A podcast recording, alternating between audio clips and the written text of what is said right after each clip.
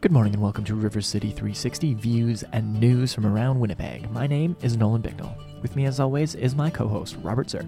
On today's show, this week is the 100th anniversary of the Battle of Vimy Ridge. Kathleen Epp, Senior Archivist at the Archives of Manitoba, will tell us about a special one day open house exhibit displaying letters, photos, and diaries to commemorate the infamous battle. We'll also speak with Carl Sayard of the Stranger Connection to learn all about his project that seeks to build more empathy and understanding by sharing stories about people in our community from all walks of life. Then we'll sit down with Haroon Siddiqui, professor at Ryerson University and former editor at the Toronto Star, to speak about Islamophobia and what we can do to combat racism in our society. We'll also speak with Janice Maudlin, a participant in the Winnipeg Foundation's Emerging Leaders Out Fellowship program, to learn more about her Women and Trans Open Shop project with The Wrench. And Noah Ehrenberg, the convener of Community News Commons, will join us to discuss the latest stories written by citizen journalists over at CNC. There's all these great conversations, some wonderful music, and much, much more on today's episode of River City 360. Good morning and welcome to River City 360. Nolan and Robert here with you this morning. Saturday, Saturday morning. How are you feeling? Uh, feeling feeling pretty good. It's Saturday. We love Saturdays, so do it's love good to Saturday. be Who doesn't? In this have very you, time have slot. you ever met someone that was like Saturdays? I hate Saturdays. I wouldn't trust anyone who uh, who said that to me. I would agree with that because it's just a delightful, you know, the weekend's here, day off, you can get some things done, you can listen to River City 360. What what more do you possibly need out of a day? and you have an extra day as backup in the event that you Right. can't do everything on Saturday. We miss Sundays. Like Sunday treated us well for a couple of years, That's but you know, Saturday, she's the new girl in town and uh, we love her. Saturday is an excellent day. We've got a wonderful show today on Saturday. Uh, Kathleen Epp, Senior Archivist at the Archives of Manitoba, is going to be joining us via telephone in about five minutes to tell us about Vimy Ridge. Um, it's the 100th anniversary of the famous battle over in France, where uh, I think it was the first time Canada's battalions all fought together or something. I was doing some inter- some uh, some uh, homework on it just to prepare myself, since I'm not the greatest at history, uh, as my teachers in high school will tell you. And uh, it's going to be a really interesting conversation. Can't wait to hear from Kathleen about that. She's going to be actually reading one of the letters that's going to be on display at an open house that's happening this coming Wednesday, April 12th, at the Archives of Manitoba. So stay tuned for that conversation. Uh, before we get to that, we're going to play you a quick song, as we always do. Here's Peter Appleyard with Yellow Bird right here on River City 360.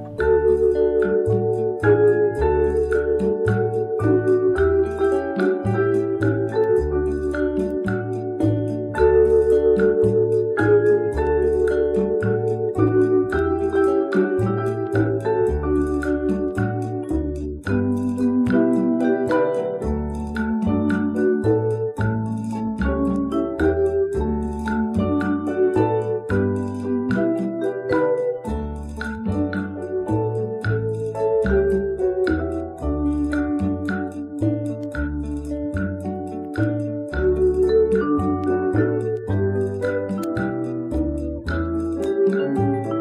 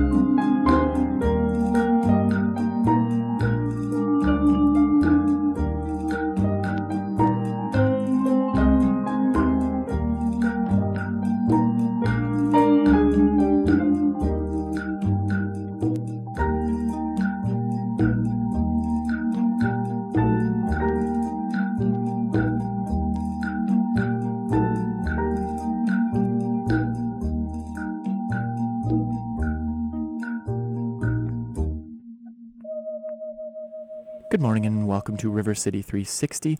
My name is Nolan Bicknell and we are now joined via telephone by Kathleen Epp. She is a senior archivist at the Archives of Manitoba. Kathleen, thank you for joining us today. Oh, thanks for having me. So we wanted to talk. Uh, this week is the 100th anniversary of the battle at Vimy Ridge. Now, I was doing a little bit of homework before uh, before giving you a call here, so correct me if I'm wrong, but uh, this happened um, April 9th to 12th from two, in 1917.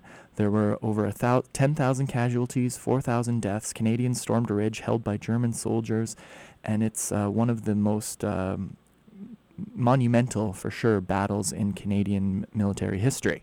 Is that yeah, that's right. Pretty much right. So um, yeah, I think so.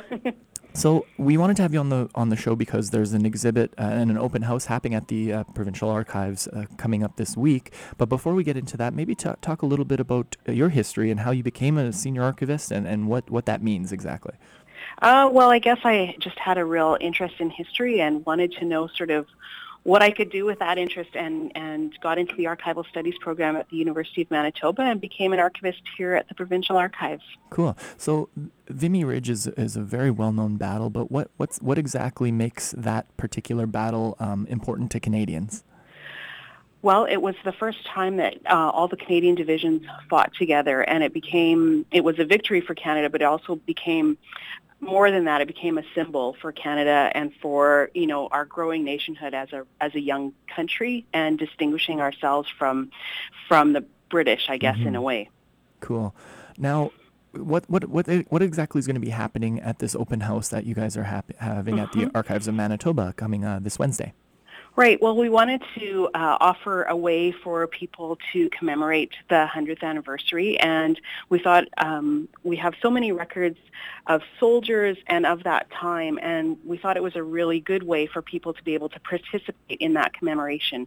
So we have the letters of several soldiers uh, that were written throughout the war, but we've got the letters on display that will uh, show what they wrote during and after Vimy. Mm-hmm. Um, and we've got some diaries, and those give a lot of detail. Often the letters were censored, and, and soldiers knew that they couldn't write too many specifics in those letters, but in the diaries they wrote uh, a lot more detail. So we've got some excellent things there. We've got some trench maps that were carried into the trenches with soldiers wow. um, and showing incredible detail there.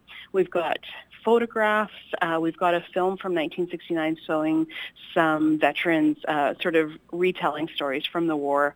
Uh, so that's really neat as well. Wow. So when you say censored, do you mean they, they were sort of censoring themselves and not trying to give away too many sort of military secrets, or, or was the military telling them not to? Oh yeah, the military had some very strict instructions on what they could write, and the military had censors for sure, so that certain information wasn't being sent home. So that's wow. why you'll see on a lot of the letters it'll just say France or it'll say somewhere in France, somewhere in Belgium, because oh, okay. they can't say exactly where they were. That makes sense. Mm-hmm. Now there were essentially kids fighting these wars, some as right. young as 16, 17 years old. I would imagine some of these diaries and letters are very emotional, but are they well written? Are they able to be understood by today's standards, or how, how does is it is it kind of easy to understand? For sure. I think the the greatest challenge for a lot of people is the handwriting. Right. Uh, some of them are better than others for sure, but you can imagine uh, a bunch of 18 and 19 year old guys might not have the best penmanship, uh-huh. um, and we're not all used to reading writing anymore as for well. Sure. So we've actually created transcripts so that people can sit and read those transcripts oh, and cool. take some time with them. So so that'll be good too. Um, sorry, what was the rest of your question? No, yeah, I was just under uh, asking if it was sort of easy to understand and if they right. spoke in the same sort of uh, the the language that we use today. Yeah, for sure. I think the the letters are easy to understand, and especially when you read multiple ones, you sort of get a feel for how they're writing mm-hmm. and and and what they're communicating. But it's it's not complicated in a way like they're just regular guys right. and so I think it is actually really easy to get into reading the letters. Now speaking of the letters, I understand that you I, well I asked you hopefully that you could bring bring us uh, something that uh, just an example of some some of the types of correspondence that we might find at the uh, open house on on Wednesday. Right. So the one I have with me to share with you is actually written by a sister of a soldier that was killed at Vimy uh, to another sister. She had a, uh, so the soldier's name was George Battershill. He lived in East Kildonan, and he was wounded on the first day of battle. And we have his letters um, for a whole year actually, wow. and and they're on our website. We've been blogging about them for the last year. We're we just posted his last letters this week. Um, but this letter is from his sister Carrie to his other sister Mill, who lived in Georgia at the time. Great. And uh, I think it's just a, a great, uh, it's a beautiful letter, but it's also a good reminder that this isn't a men's history. Right. It's it's everyone's history, and even though it was men who were fighting, it was women who were participating in a lot of other ways, and it For was sure. families. Right? Families doesn't matter, men, Yeah. women, everybody was affected. Mothers, daughters, And- sisters, everyone. Absolutely. And and a good reminder too that these letters were being read, right? They were being received. They're not Mhm. just being written, they were being received, they were being cried over, fretted Yeah. over, and then they were being saved and in some cases donated to the archives. Very cool. So if you'd like I can Please. read this letter. Yes, by all Um, means. So it was written on April 25th, 1917. Uh, George died on the 17th, uh, although the letter says the 18th. They had some misinformation at first, which is understandable, uh, and they just got word on the 22nd, so I'll read it. Dear Mill, just a very few lines to let you know about George. We got the message Sunday about 12:30, and we were all just heartbroken. We knew he was in the battle at Vimy Ridge, but was hoping he had come out all right, and this message was a terrible shock. The poor kid died of wounds on April 18th at the hospital in Boulogne. He must have been on the way to England. The message said a gunshot wound in the thigh. Mother is feeling terrible and was pretty bad for a couple of days, but to me, the look on her face now is worth, worse than seeing her cry. In fact, I think none of us can cry anymore. I only wish you had have been here with us because I know you would feel so bad down there by yourselves. Come home as soon as ever you can, as Mother has said two or three times that she wished you would. It was a double shock to me as I had word Saturday that Harry's brother had been killed. It just seems as though it can't be true. We cabled Harry and Charlie to get particulars if possible, and also wired Ottawa to get more particulars from the hospital. Hope you are coming home soon. Lots of love to you all. Carrie. Wow. Just one of, I would assume, thousands, if not ten thousands, of, of stories from these fight from these battles, and Vimy Ridge in particular. That's right. incredible. That's right. What has yeah. been, what has been some of the response that you've seen or that you've had yourself when you're sort of going through these correspondence and reliving these experiences?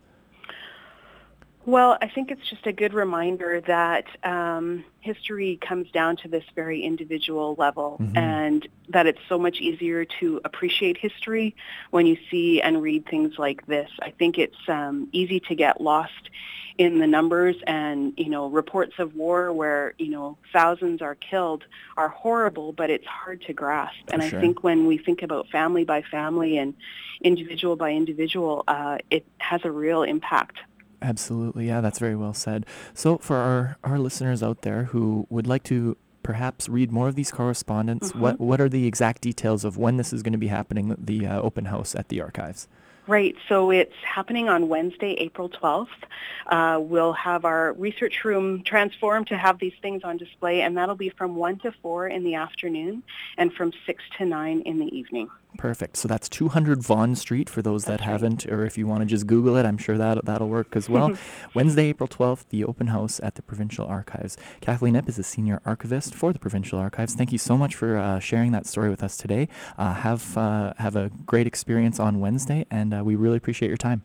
Thank you so much. Thank you. Thanks very much, Nolan. Coming up on River City 360, we'll speak to a Winnipegger who, one year ago, set out to meet and connect with total strangers. Now he's shared the stories of 40 strangers that he's met through his web and social media project, The Stranger Connection. We'll learn all about The Stranger Connection after this quick musical break. But first, here's Margaret Whiting with Oh But I Do, right here on River City 360.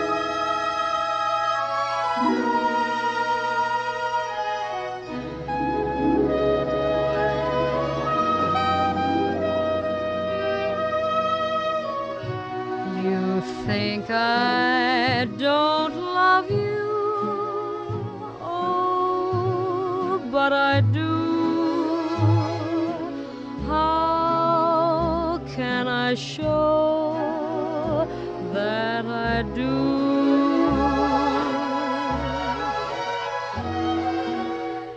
You think I don't get blue? Oh, but I do. Though I get light-hearted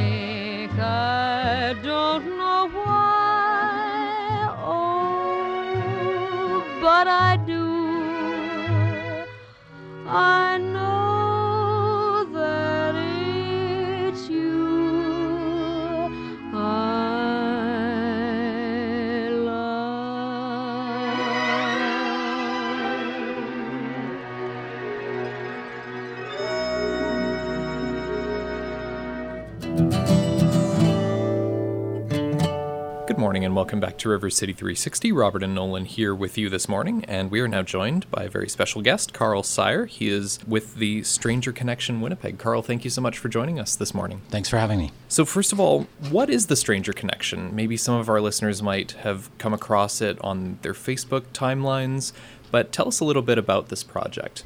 So, the Stranger Connection uh, Winnipeg is essentially where I approach strangers. And, well, I guess I sh- should say that when I first started out, I, I would approach strangers and ask if they had time to talk right then. And as much as I enjoyed that, because it was very spontaneous, most people only had 10 or 20 minutes. And what I found was that I really wanted to know more about people. I wanted to get to know them much better and learn about their life and write their story, and that the tw- 10 or 20 minutes just wasn't enough. So I changed it a little bit is that I would approach strangers and ask if they could meet me at another time. And so essentially that's what happens. I approach people, I, I have a little piece of paper with my name and number on it. And I ask, I, I explain what I do, and I say, give me a call if you ever have time to meet over a glass of wine or a coffee or even a, a meal, and we get together and talk. So, why were you inspired to start meeting people and documenting these stories? There's a, number of reasons. Um, it's been talked about before. The Maclean's article uh, talking about racism was certainly one of the initial things that sort of got my wheels turning, so to speak. I remember that article coming out, and it was um, somewhat polarizing. And a lot of people were saying, "Well, there is a lot of racism," and there was a lot of people saying there isn't racism in our city, or it's not that bad right? And I would watch, especially on social media, I would watch some of the debate going on. And I, what I noticed was um, it was really unsettling for me because I didn't have the opportunity to really have a say in that because I didn't have any Indigenous people in my life, uh, none in my social circles. I think they say there's something like 12% of our city population that's Indigenous. And I thought it was probably wrong that I didn't have any friends that were from that community. So uh, originally, my concept was I was going to just go out and start meeting people from that community. I wasn't planning on writing anything or anything like that. Just wanted to get to know people. And I figured the best way was just to approach people and ask if I could buy them coffee. And then it kind of just morphed from there. Uh, another reason was uh, I was becoming more and more cynical of social media. I think social media is, is good, but it's also something where I don't think we're connecting enough with people. We're sort of portraying ourselves, we're branding ourselves. and I, I think as humans, we need to have social interaction, and we're using social media a lot as substitute for that. So yeah, so I decided to actually go out and approach strangers, and that I wanted to document it on social media. And so, what are some of the things that you discuss when you meet these strangers? You know, it, it goes a million different ways. It's amazing how conversation just seems to flow. I can't think of many times where, you know, an hour and a half or two or three or three and a half hours, uh, some of those conversations go and they just tend to go off in a different direction. You know, obviously, the pretense is I want to know about their life. A lot of people just sort of start off, you know, chronologically. I was born here, and da da da. And some we just go off on a tangent, and we talk very little about their life. But inevitably, it always gets back to their life in some capacity, but just maybe not the the details of where they were born or where they went to school and things like that. So, yeah, it's mostly just learning about who they are and what they're all about. And it's been over a year since you started the Stranger Connection on Facebook. Have you kept in touch with any of the people that you've met? Yeah, tons. So one of the things that's really cool that's happening now. So a lot of times the strangers I talk to, they're on Facebook and they'll share the stories. And what I've noticed now is that you know how uh, Facebook does memories. Because I've been doing it about a year now, so some of my strangers, uh, it'll show up in their timeline as a, do you want to share a memory? And so a few of them, when that happens, they actually reach have reached out to me and said, "Hey, let's get together. It's been too long." And yeah, no, I, I do try and keep in touch. I'm going uh, out for dinner with one of my strangers tonight for Filipino food. Yay! but I also find that uh, I guess when I thought about this at the beginning, I thought ah, I was going to become best friends with everyone, and it just doesn't work out like that. You you only have a limited amount of time, and but I, would like to believe I, there's probably only, I think, two or three strangers that I don't keep in touch with in some capacity. We are speaking with Carl Sire of the Stranger Connection, and we're just going to take a quick musical break and we'll be back with more. You're listening to River City 360.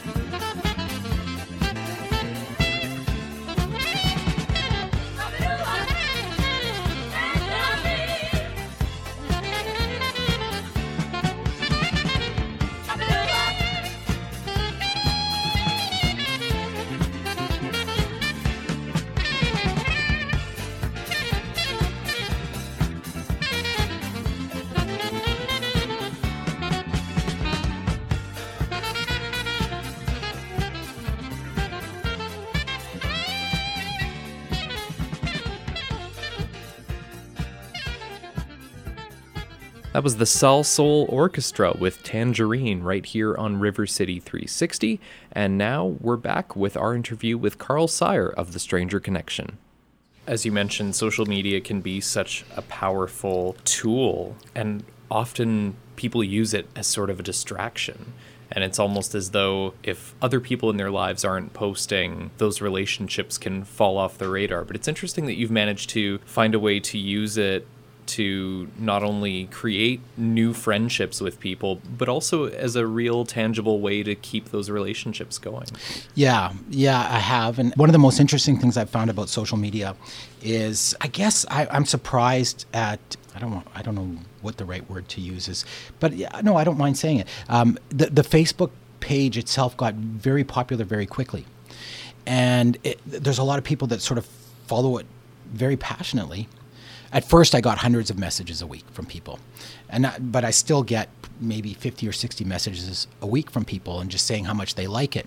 And I'd like to think that it's possibly because it's it's a little bit different than the rest of social media where people are just projecting a brand of themselves and I'm trying to portray as an accurate uh, story of the people I'm talking with as possible and it seems to really resonate with people because it's a little bit different than a lot of what's on social media. What would you say are a couple of the stories behind some of the people that you've met that stand out to you personally? That's tough because they're all so unique.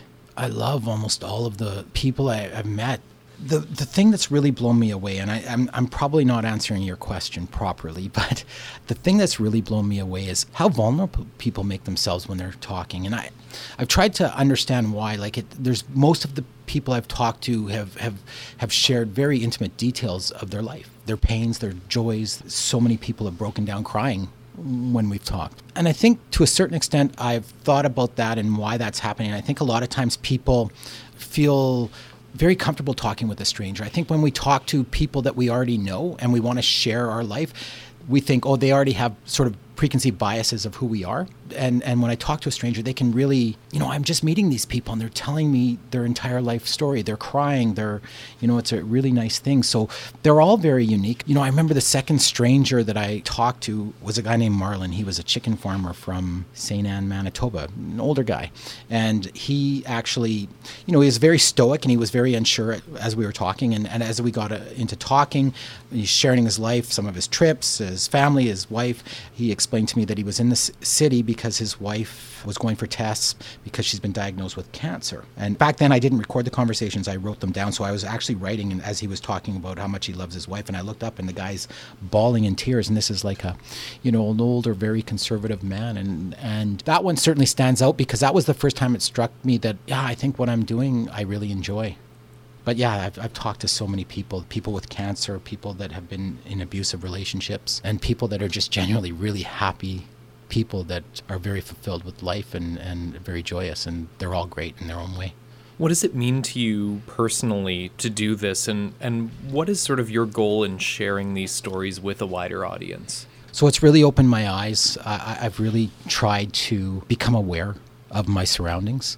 You know, they, it's a popular meme, you know, present moment awareness. You always want to have present moment awareness. But I think if you're really focused on that, then the people that are passing by in your life, the strangers, the, the people, the person that's waiting ahead of you for coffee, you know that's not just you're not looking at your phone you're actually observing them and and uh, with the possibility that hey maybe they'll talk to me because i always sort of size people up before i approach them it was more for me when I started, and it still very much is. But I would like to actually sort of help or maybe contribute. I don't. I don't know what the right word is. C- contribute to a community where we're really open-minded and we're open to all different people because we all have stories, right? I'd love to see everybody from, and I don't want to brand South Winnipeg or from the suburbs, you know, really make an effort to get to know communities in the North End because they're they're actually not different from people in the suburbs, you know, uh, they all have the same emotions, the same things make them happy, the same things uh, cause them pain. And so that would be really, that, that was, the, I guess, the main goal, to be honest with you, was just to get people, uh, maybe open their eyes to people from different communities. Because after all, even though it is, you know, Winnipeg is fairly large city, but it's also a small city in many respects. as you mentioned, we're not all that different, you know, whether you're living in the Maples or South St. Vital, everyone does kind of have a lot in common. It's good for people to get out of their own communities and visit other communities as well. It really is. Um, so one of my strangers uh, was a guy named Michael, and, and he invited me to. So I, I grew up uh, very privileged in South Winnipeg, and um, I I talked to uh, one of my strangers, Michael, and he helps organize something called Meet Me at the Bell Tower, and I'd never heard of that, and I've been going there, but I didn't spend a ton of time in the North End and it really opened my eyes to wow there's a great community there. And you know i don't know how many people living in, in south winnipeg in the suburbs actually know what a great and vibrant area. It, let's face it the north end can have a, a bad reputation but it's not. It's these people come together and it's so beautiful. It really is really beautiful. I don't know if you've been or not but they get together and they celebrate uh, their culture they celebrate the north end and it's just a wonderful thing to see and and I feel really lucky because I don't think that would I would have experienced that had I not started this project. I haven't been, but that would be Michael Champagne, right? Who, Right. so uh, my, Michael was one of my strangers. yeah. Okay, yeah, because he's been a guest on the show before. Okay. and I understand he's been also organizing uh, Meet Me at the Bell Tower in the South End as well. Okay, I didn't even know about and that. uh, and so it's kind of interesting. It's a way to bring communities together Yep. that you know may not normally have that chance to come together. So it's uh, it's a great way to bridge that. yeah. If people are interested in learning more about the stories on the Stranger Connection, where can they go to read the stories and learn more about the project? Sure. Uh, so I have a Facebook page. It's called uh, The Stranger Connection Winnipeg. On Facebook, uh, you can go onto that. You can like the page, and uh, yeah, that's that's the best place. Perfect. Carl, thank you so much for joining me today. Thank you. Thanks, Robert. And as Carl mentioned, you can find The Stranger Connection on Facebook by searching for The Stranger Connection Winnipeg. Coming up after the break, we're going to speak with Haroon Siddiqui, a professor at Ryerson University and former editor at the Toronto Star. He spoke about Islamophobia at the At the Heart of Human Rights is Human Dignity conference a couple weeks ago. But before we get to that, here's Sacha Distel with I Can't Give You Anything But Love right here on River City 360.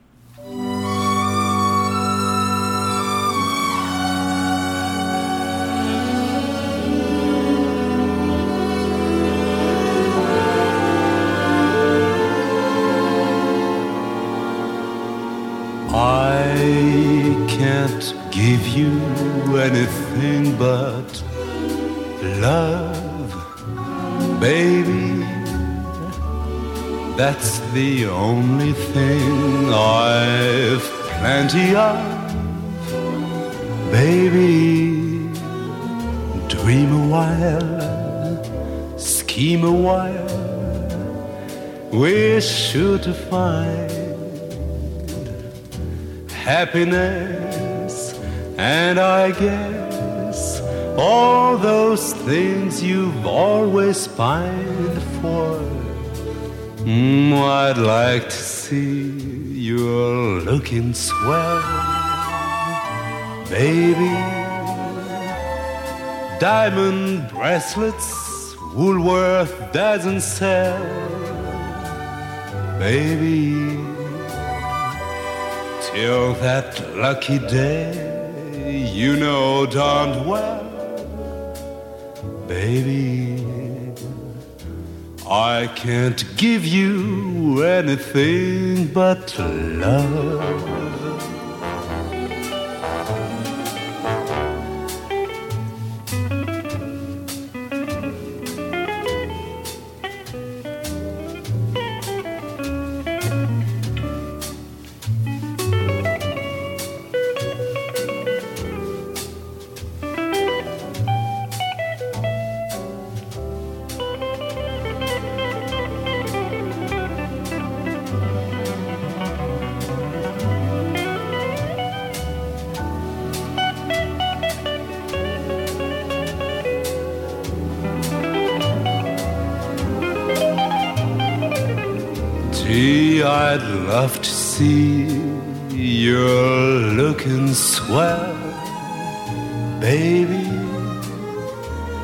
Diamond bracelets Woolworth doesn't sell, baby.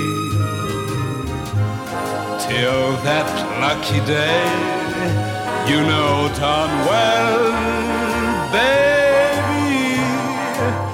I can't give you anything but love.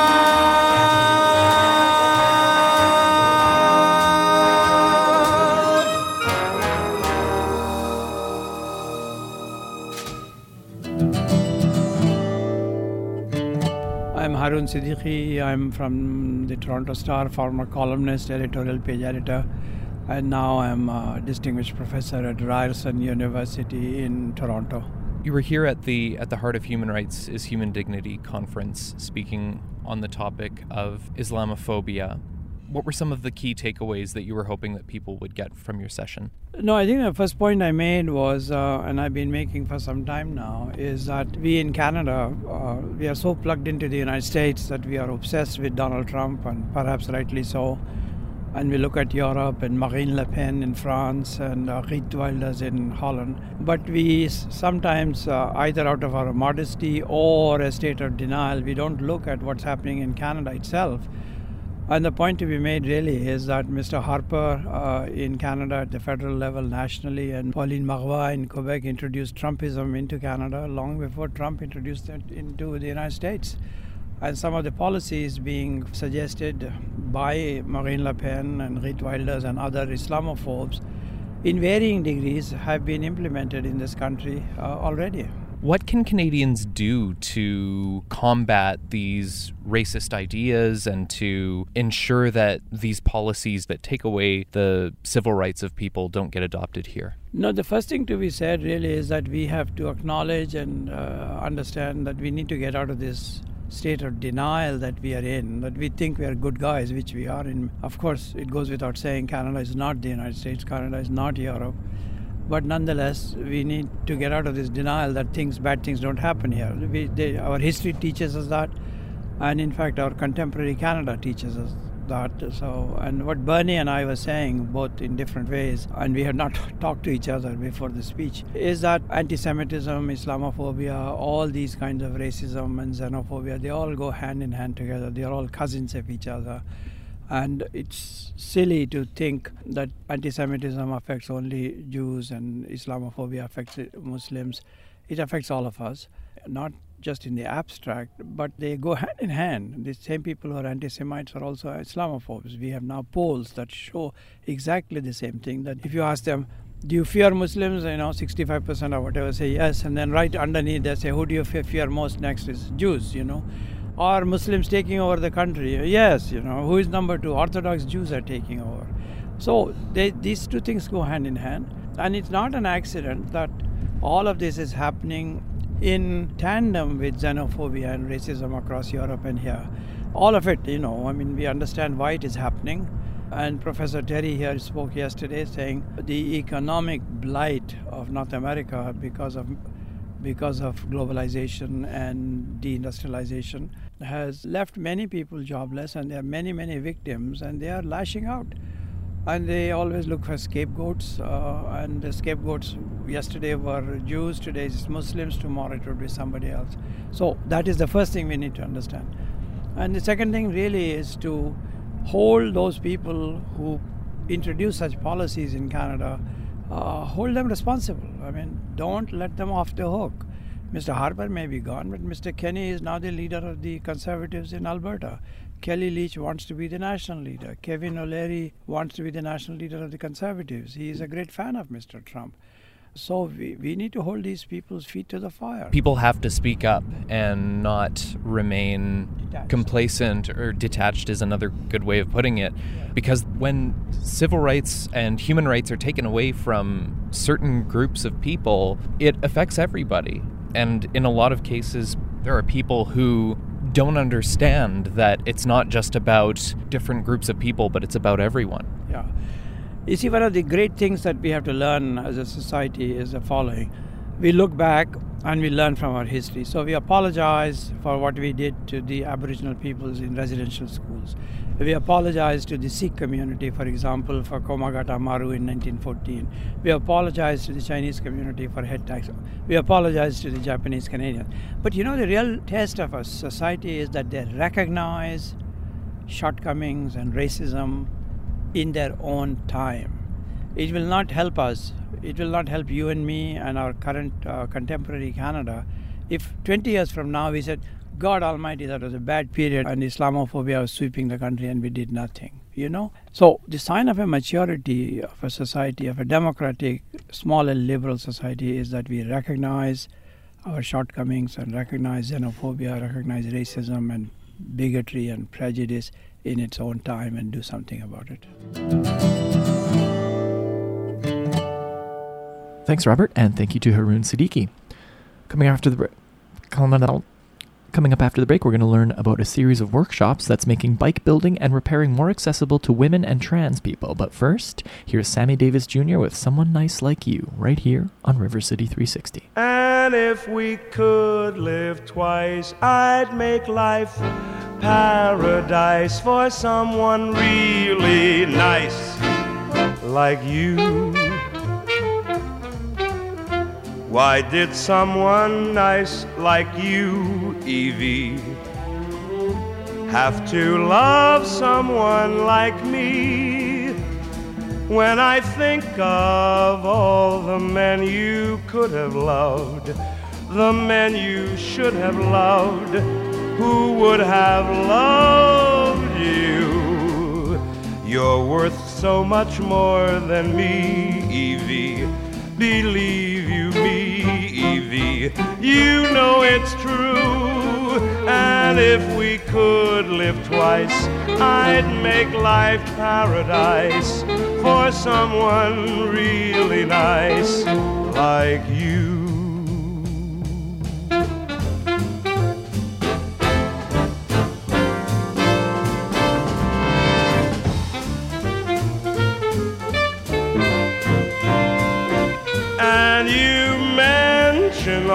The girls I could have loved, the girls I should have loved, who would have loved me.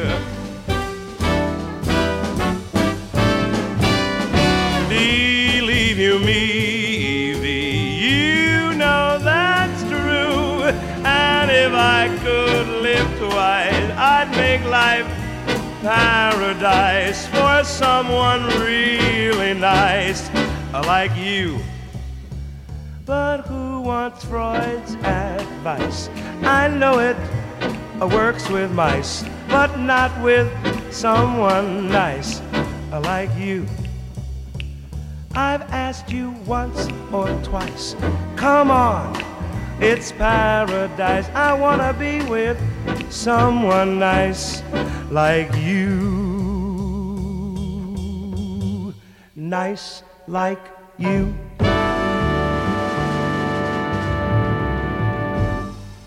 Welcome back to River City 360. Robert and Nolan here with you this morning, and we are now joined by Janice Maudlin. She is participating in the Winnipeg Foundation's Emerging Leaders Fellowship, and she's working with The Wrench on a women and trans open shop.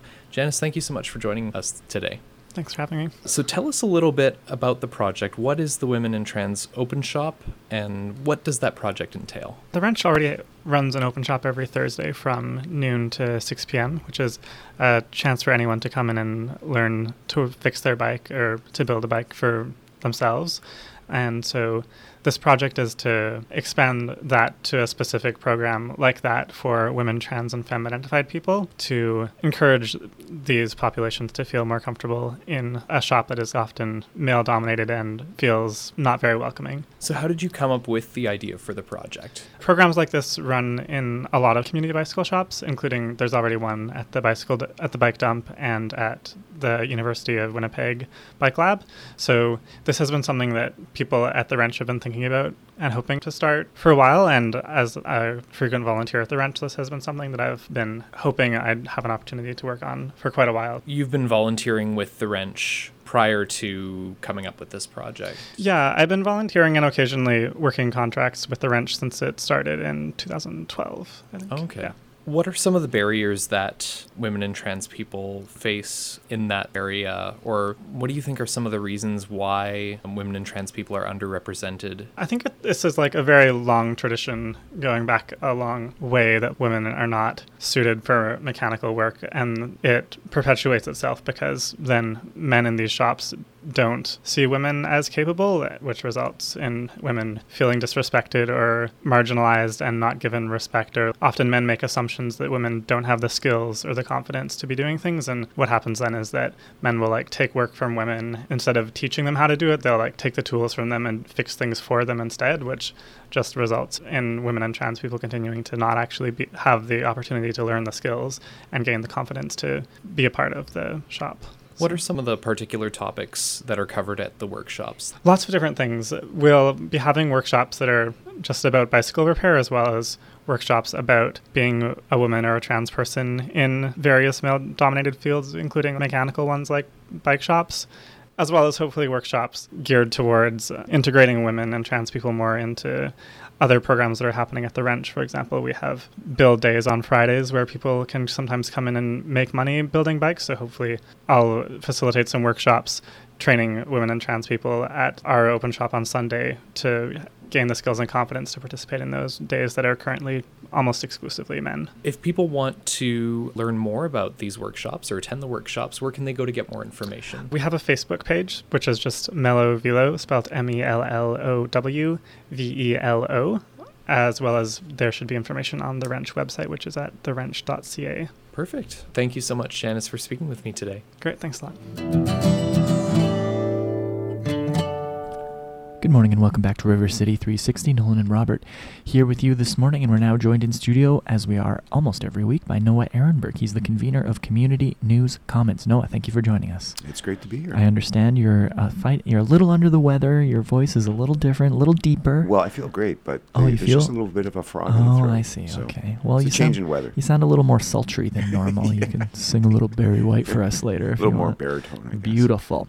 well, we're not going to keep you long then. We won't strain your voice no for worries. as long as Oh, it's great to possible. be but uh, we want to talk and tell our listeners about what is happening in Winnipeg. And usually that's through the lens of the citizen journalists who write for Community News Commons. So, That's what right. are some of the stories that are being published this week? Well, uh, one of my favorites is actually uh, by Greg Petzold, who is a longtime photographer and uh, uh, writer for Community News Commons. And Greg writes about uh, Cre8ery, which is a uh, it's been a mainstay in the local art community for oh just about 10 years now. And um, they're in the Exchange District. And last night at uh, First Fridays, they uh, kicked off a fundraiser, which is basically um, it was a giant silent auction that uh, will go all this week until Thursday. And uh, you know, Cre8ery is one of those places where um, you know artists go there in order to. It's a very well used venue Mhm. uh, in the exchange, and um, there's lots of events there, lots of exhibitions,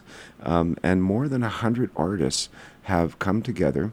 Uh, to donate uh, 50 to 100 percent of the sale price of their works to um, the Cre8ery. Wow. So the exhibition, when you buy a piece and you uh, bid on it in the silent auction, you know that most of it, if not all of it, is going to support Cre8ery because their rent is going up.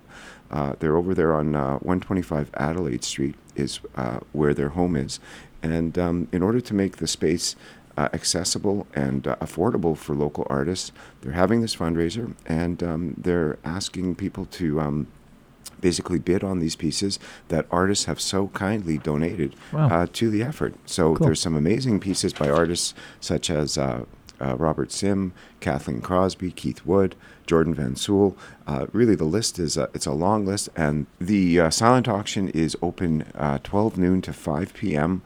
on. Um, Tuesday to Thursday, and then it wraps up Thursday evening, April the 13th. The bidding closes uh, during their uh, final celebration, which runs from 7 p.m. to 11 p.m. But bids close at 9:45 that night. Cool. So I'd get down to Cre8ery if you want to uh, check out some amazing local art and a really, really great uh, silent auction to benefit uh, Cre8ery. I would imagine with that many artists, you're gonna find something that's to your tastes. You know, with Oh, yeah. dozens upon dozens of artists, and there's a lot of talent in this in this city when it comes to art. So Yeah, and Greg being such a great photographer, he's got Oh, some great photographs of the art that's being offered. Very cool. So uh, I under I also understand that not only are um, citizen journalists writing stories, but there's also some students that are writing stories for CNC as well. Tell me about that. Yeah, you know, every year um, the Winnipeg Foundation has a program called Youth and Philanthropy, and every year students um, in the at their schools have um, a uh, Youth and Philanthropy committee, and they decide uh, to basically go out and explore some of the different organizations, charitable organizations in their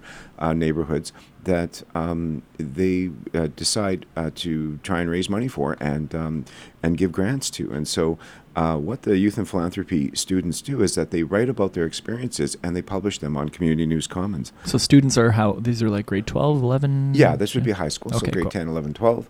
And um, they go on to learn about uh, the importance of philanthropy, the importance of the different organizations in their city. So it's a really uh, amazing program, and it's one of those things where uh, when people write about it, when the students write about it, you can really tell from their articles just how huge an impact uh, youth and philanthropy has on them personally and on their school community. And I'll give you an example.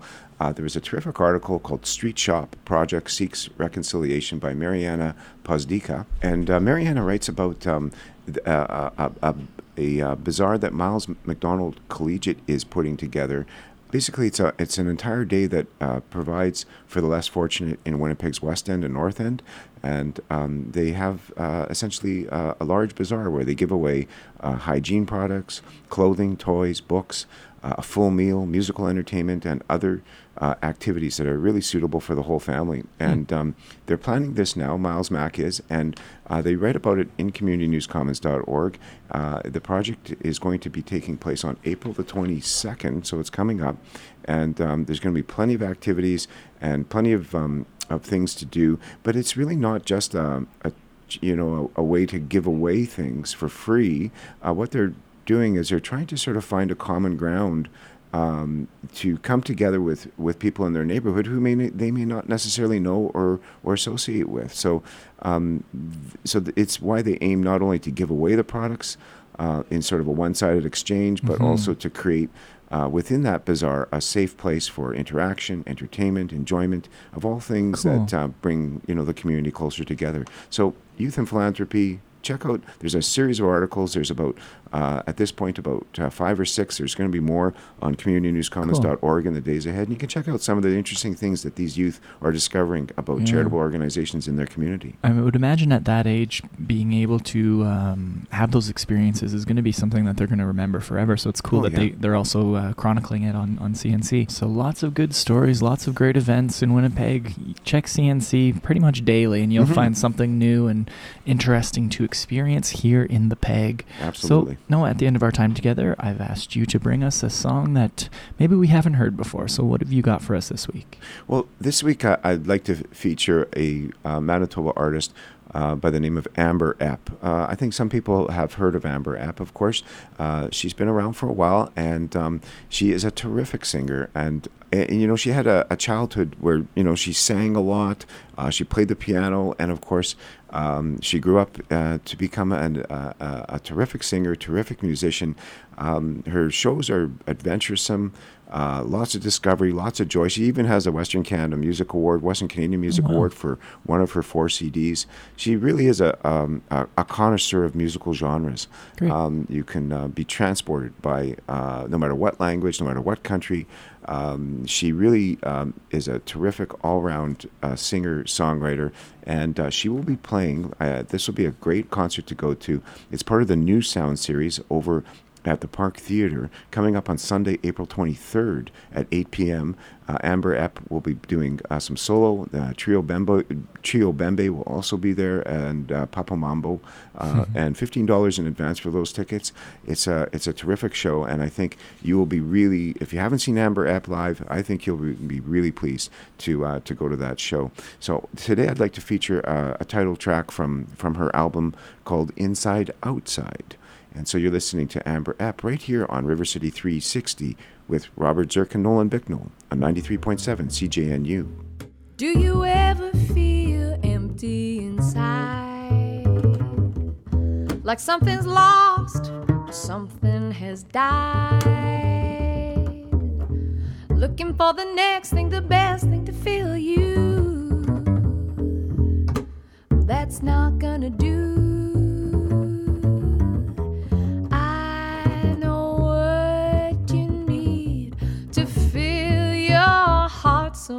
What to fill your heart. Someone want to love you from the inside. Forget That's a wrap on this week's episode of River City 360. Thank you so much for listening, and a huge thank you to all of our guests for joining us in studio and via telephone. If you'd like to hear more views and news from around Winnipeg, listen to any of our past episodes, or subscribe to our podcast, you can do all of that online. Visit us at rivercity360.org. Again, that's rivercity360.org. River City 360 Views and News from Around Winnipeg is a project of the Winnipeg Foundation in partnership with CJNU 93.7 FM. And we'd love to hear your feedback. Please give us a call. Our number is 204 944 9474, extension 360, or you can email us at rivercity360 at wpgfdn.org. You can leave us a comment about the show, request a song, or suggest a topic for a future show. We would love to hear your feedback.